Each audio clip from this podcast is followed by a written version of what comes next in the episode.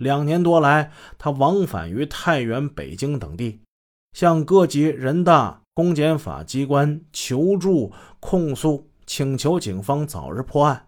后经过全国人大常委会委员长吴邦国亲自批示，案件终于水落石出。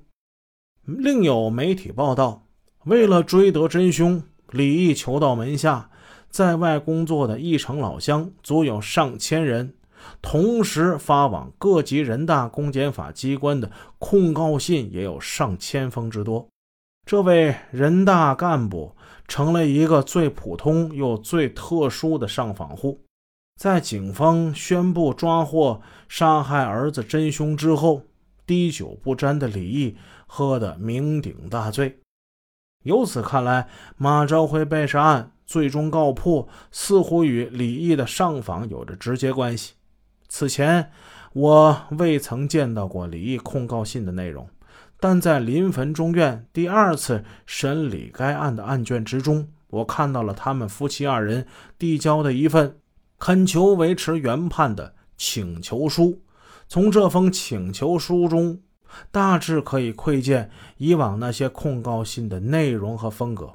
信是这么写的：“我们是山西省翼城县2003年102凶杀案受害人马朝辉的父亲马振海。”和母亲李毅，我们的儿子马朝辉在二零零三年十月二日晚约九点三十分许被李文浩、李辉二人杀害。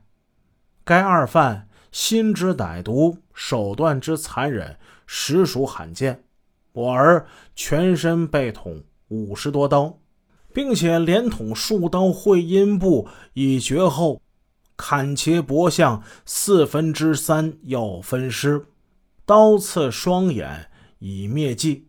二犯杀人后，会同公安局技术科董云伪造抢劫杀人假现场，后会同县公安局技术科常小林毁灭重要证据。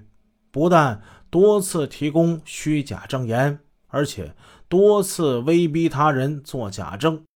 围攻、威胁破案人员，送钱送物贿赂公安人员，一桩桩、一件件，铁证如山，证据确凿。公安局于二零零六年五月十八日，经过两年零六个月侦查，告破此案。临汾中级人民法院于二零零七年六月七日予以判决，判决体现了法律的公正，又大快了人心。至今已经快三年了，但高院作出重审此案，引起翼城县各方人员的揣测，大街小巷议论纷纷，亲朋好友不断询问，使我们的心在颤抖，身在哆嗦。原来公正尊严的判决，难道要改变了吗？还有就是，儿子被杀后，孙子被转移到别人手中。我们四处奔波，想见孙子一面也难于登天。我的心在滴血，我的脑要爆炸，神情恍惚。尊敬的各位领导，我们恳请你们维持原判，并还我孙子的监护权。受害人父亲马振海，母亲李毅。二零一零年四月六日，这封信写于第一次一审宣判之后。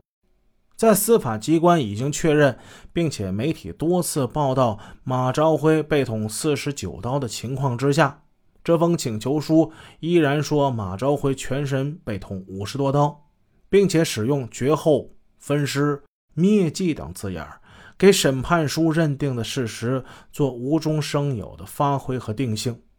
这些文字出自两位领导干部之手，这让我感到有些不解和意外。不过，更意外的事情还在后面。在临汾中院第三次审理该案的案卷中，我再次看到了署名为李毅和马振海的关于恳求盐城义城县二零零三一零二凶杀案杀人犯的请求书。这一份请求书和前一份请求书的前半部分内容大致相同不同的是后面两段。即便如此明眼人也很容易发现这后两段也是前一份请求书的基础之上修改而成的。让人印象深刻的是信中把儿媳和李文浩成为残忍嗜血的杀人犯。